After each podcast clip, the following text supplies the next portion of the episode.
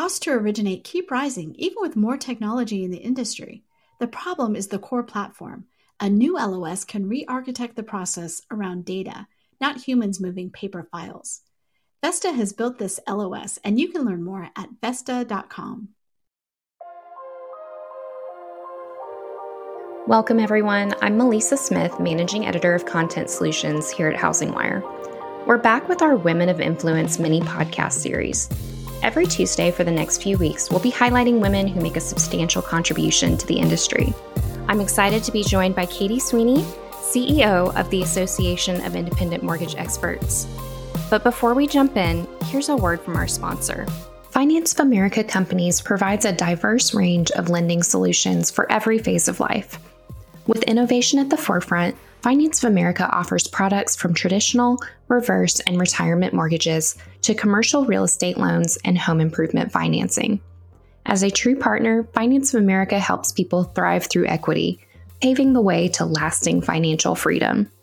Visit www.financeofamerica.com to learn more about Finance of America's products, services, and the people behind them. Finance of America is an equal opportunity employer. To start off, I want to read an excerpt from Katie's 2021 Women of Influence profile. As a millennial leader in the mortgage industry, Katie Sweeney has leveraged her modern asset management and traditional industry knowledge to position brokers for a more substantial market share in a competitive housing environment. Sweeney joined the Association of Independent Mortgage Experts in early 2020 as the Executive Vice President of Strategy. And despite the pandemic, she continued AIME and the wholesale channel on its growth trajectory that the organization sparked when it was founded. Since taking over as CEO in January of 2021, Sweeney has been laser focused on helping the AIM community build sustainable businesses and create success for themselves. Katie, thanks so much for joining me today. Thank you so much. I'm so excited to be here. It's always always an honor to work with HousingWire and even more so to be featured amongst a bunch of amazing women. You don't get to do this very often. To start out, I'd love to learn more about your role as CEO at AIME, as well as AIME's role in the mortgage industry. Could you share a bit more about that? Yeah, so the Association of Independent Mortgage Experts is we are the national trade association for mortgage brokers across the country. So we represent about 65,000 members. Uh, we have members in all 50 states. We have members down in Puerto Rico. We have members in DC. Um, really, any part of US territory, we've got members that are there working locally side by side with consumers ingrained in their communities. Those are the people that we represent, and those are the people that we really strive to protect, support, and grow. That's our mission statement. We want to make sure that we're protecting the channel and moving forward in legislative advocacy and in um, regulatory reform that makes it easier and better to be a home buyer in today's market. Uh, we work to support our members through different membership and education initiatives, one of which launched literally today with a formal AIME Academy that came out. So we're very excited about what we're continuing to do on that front.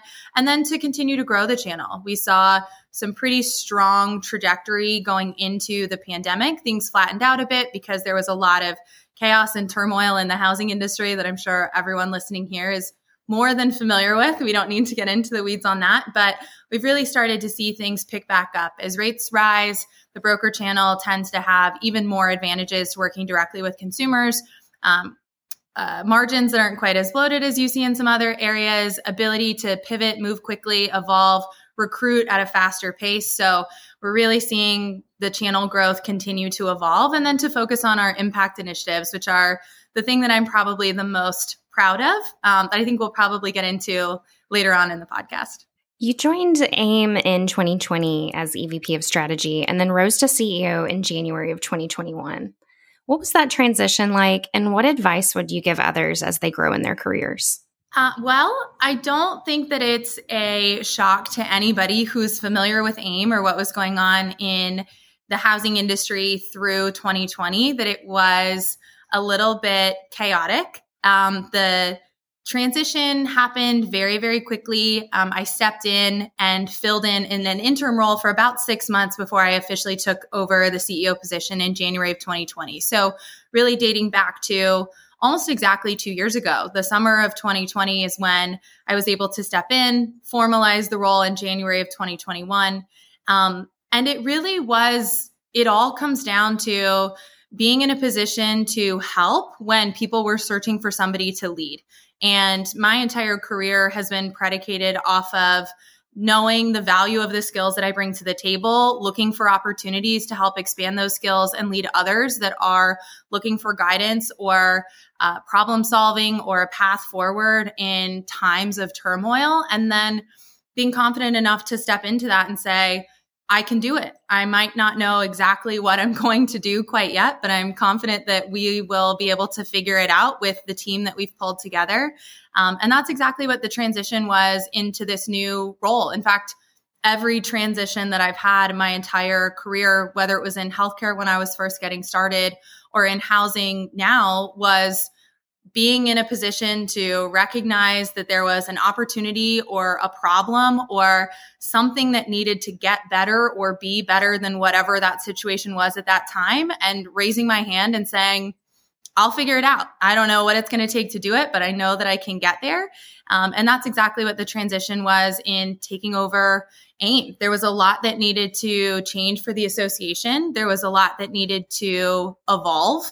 Um, we were codified and brought together with a really bold, boisterous message that was very necessary to get people's attention. Brokers had been forgotten for so long and not even just forgotten, but intentionally ignored for quite some time. I mean, we're talking close to a decade, right? And when AIME came to be, it was brash and aggressive, but it was necessary to make sure that people were listening. And it helped ensure that every broker out there that felt like they were on an island or in a silo knew that we existed and that they could join in and become a part of a community that they hadn't had access to previously. But movements evolve and groups and communities change over time to fit what the necessary components of the growing group are. And i really look at my um, my tenure at AIME so far particularly in this leadership role as the time when it was uh, it was necessary to to grow up a little bit and to really put more structure and to create sustainability and st- for stability in general with the group um, and it was time to go from a movement and a message to a group that had um, had a voice and had credibility and a reputation that people wanted to be around and related to. And it wasn't just the reputation with consumers externally, it was how do we build that reputation with real estate agents? How do we rebuild our credibility with our lending partners or our vendors? How do we get to the point where the industry isn't looking at us as you know, the rebel rousing younger sibling, but as a group that was to be taken seriously, that you wanted to work with and you wanted to be around. And we will never lose our edge. We will never lose that startup mentality. That's who we represent. It's the people that are small business owners across the country that are used to the grittiness of really just figuring it out and making it work with whatever they have in front of them. Um, that's never going to change, but that doesn't mean that we can't evolve in the meantime and make sure that we're we are focused on not just marketing our message, but actually living it and proving it and showing others that um, that it is real and brokers are here to stay and we're we're not going anywhere anytime soon. I love that. As a fellow millennial, I'm excited to hear your answer for this next question. So, what is the best and the worst part of being a millennial leader in the mortgage industry? So, I'm going to start with the worst part because I always like to go less than ideal first and then the part that makes it great second. Um, the challenging part, I think, is that I'll be very candid. This is not something that I've held a secret. Um, I've been in the mortgage industry just over six years which relative to the role that I have and the position that I'm in and the group that we have isn't a ton of time.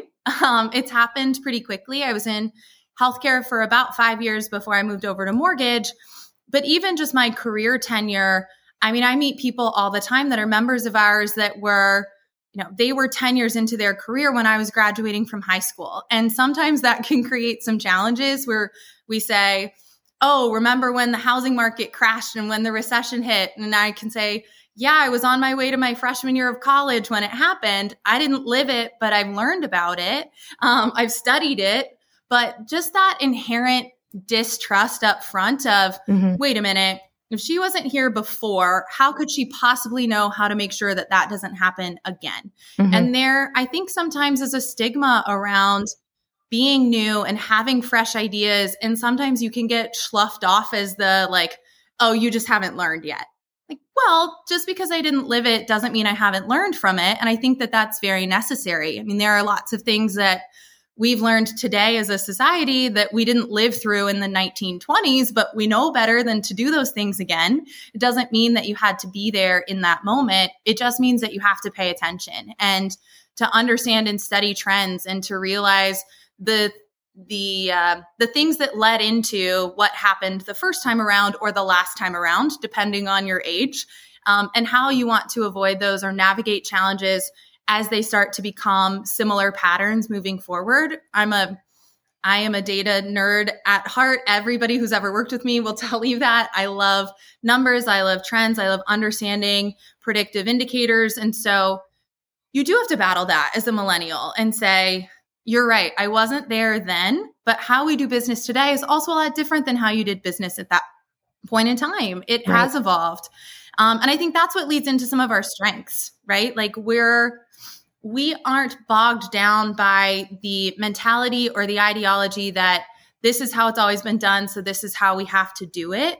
We have, I mean, we're, we're the internet generation, right? I mean, we grew up, I remember like in the second grade when we still had dial up like AOL connections that you had to deal with.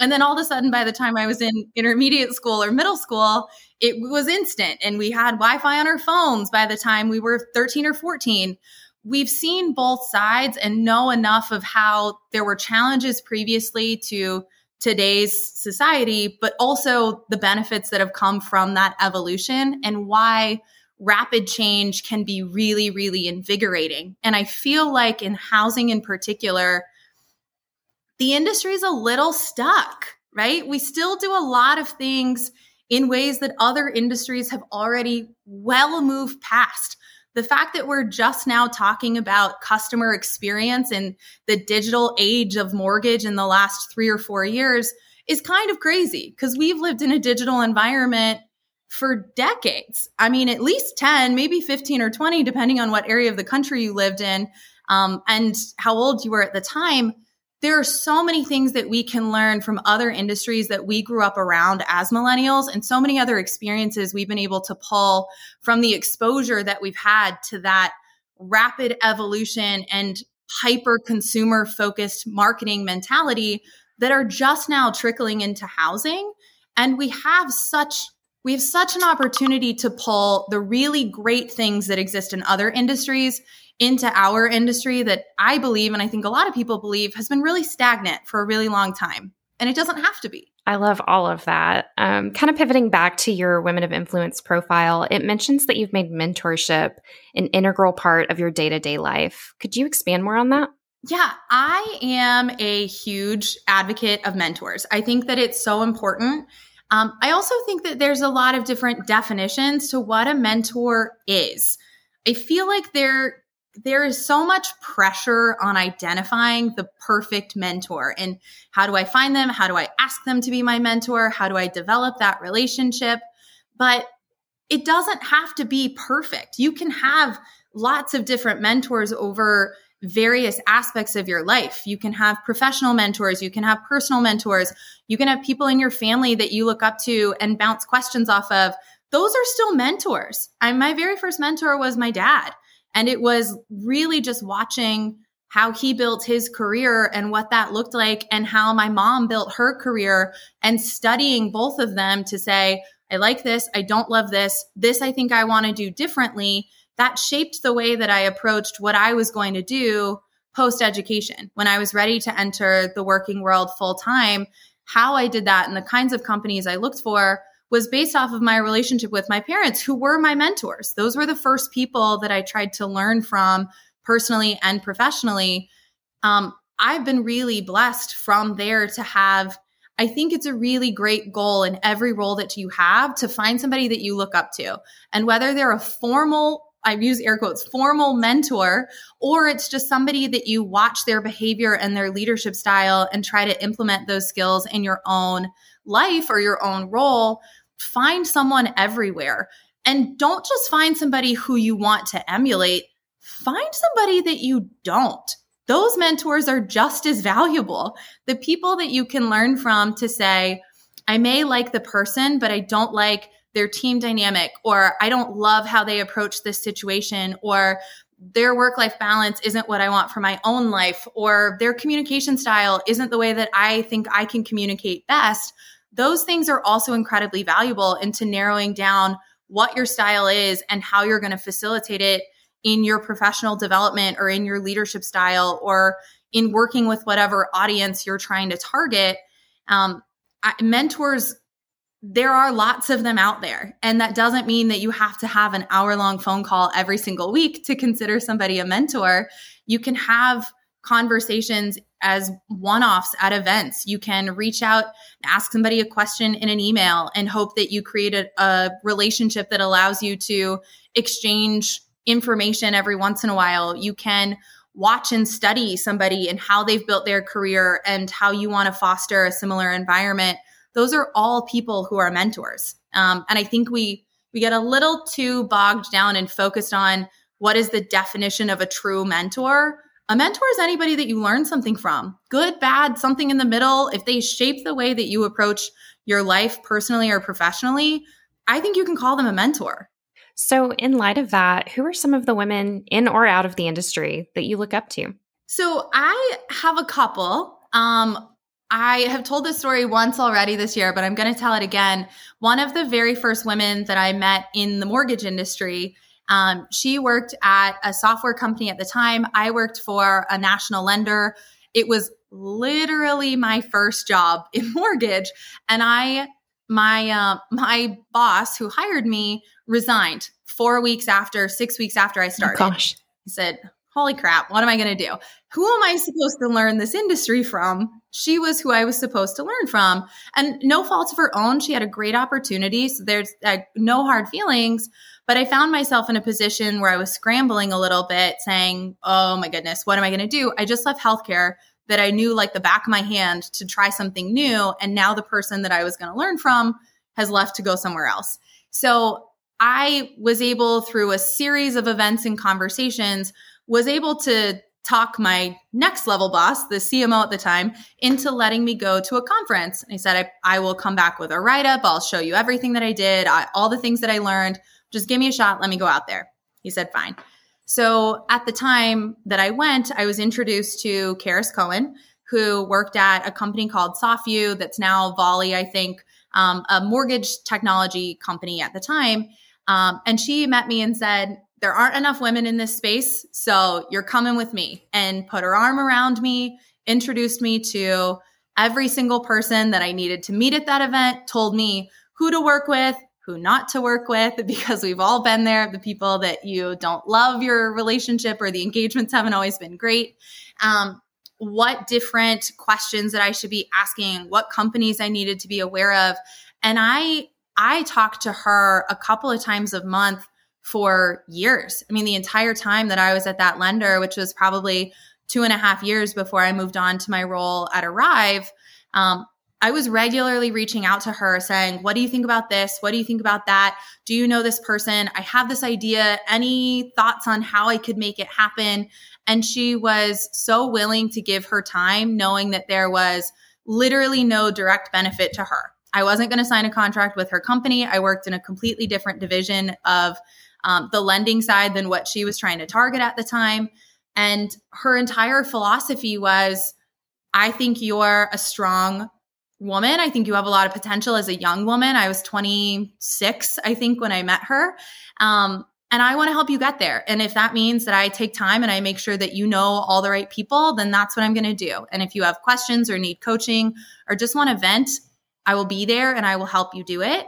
And I credit her a lot with how I was able to move through different roles, particularly different leadership roles at that company so quickly. I went from a manager to a senior manager to a director to a vice president, from consumer direct marketing to product development in less than two and a half years. And I think a lot of that had to do with um, what she was able to help me learn and how much time she was willing to give so that I could get there. Uh, and now she works at AIME. So this the moment I had a chance to recruit her to come to our team, I did um, because I think she's amazing, and I think the the impact that she can have on young minds and people who are coming into this space and the way that she can connect with people and her drive it's it is something that I am not only proud to call her a mentor, but proud to call her a friend and would encourage anybody out there that's looking for guidance or advice or somebody to be like, be like Karis. I really, and I mean that wholeheartedly. She is, um, she's incredible. And then uh, the other one I would say is actually, ironically, um, somebody who was recruiting me that I never actually went to work for, despite how much I respect her. Um, her, Kristy Fercho is her name. If you're familiar with the, she's obviously the chairman of the MBA this year um, and leads all of home lending at Wells Fargo. She was at Flagstar previously.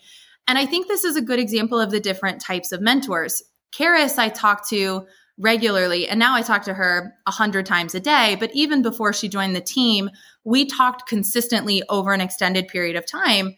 I haven't had the same relationship with Kristy, but that doesn't mean that I consider her any less of a mentor. In the times where I really needed guidance or needed somebody to reach out and say, I've been there. What do you want to talk about? How do you want to move through this? She was one of those people, and she's done it more than once. Um, she was a big part of that transition into going from leading strategy at AIME to having to step into an interim CEO role with 24 hours notice, right? I mean, it happened very, very quickly when it did. And she was one of the first phone calls I got to say, it's a little bit of a mess. You've got a lot of work to do to figure out how to navigate where AIME is going to go and what the next steps look like. But you are in this chair for a reason. There's a reason people want you to step in and lead right now, and you need to own it. And I wrote it on a post it, own the chair, and had it stuck on my um, my desktop monitor in my office for the last two years. It's still there um, because of her reaching out and trying to provide that reassurance. And both of those things go to say, they're women who've been very successful on their own. They're women who I've had very different relationships with, but they're also women who prioritized helping another woman, regardless of what direct benefit they were going to get themselves. And I think that's a really important thing in today's housing industry that there are lots of incredibly capable ladies that are out there that are working really hard to get that seat at the table. And once they've gotten it, we all struggle with that imposter syndrome like, oh crap, should I be here? Who is second guessing the fact that I'm sitting here? Who is questioning my commentary when I turn around and walk out the door? And quite frankly, a lot of times the people that are the harshest are other women who are already there who are afraid that there's only space for one person or one woman or one um, uh, one body that looks the way that they do instead of saying hell yeah there's a second woman here. This is awesome. Let me make sure she feels comfortable and that she feels supported and that we can work side by side to make sure that we go from one person or one woman at the table to two to three to four to six seven eight a hundred whatever the number is. Um, and I think both of those women as mentors in this industry, and I know that they've done it for plenty of other women out there, they always wanted to provide that reassurance when you were there and questioning why you were there. They never took that opportunity to cut another woman down to make sure that they stayed the center of attention. Um, and I think that's really admirable. And I think that's something we should all be striving to do all the time. Absolutely. Well, Katie, it's been so great hearing your thoughts on leadership and mentorship from women in the industry. Thanks so much for sharing your time with us. Listeners, we'll see you here tomorrow.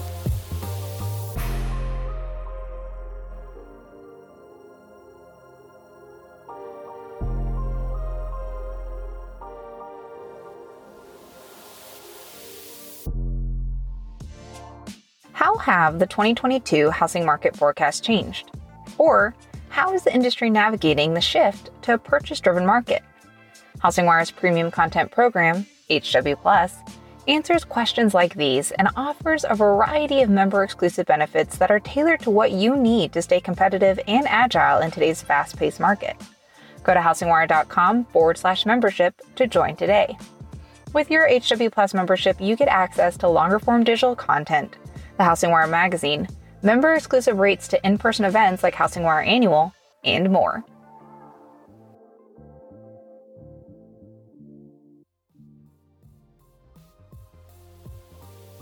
Thanks for listening to HousingWire Daily. If you haven't already, we'd love for you to take a minute to rate the show and leave a comment. And make sure to tune in tomorrow for more news and insight.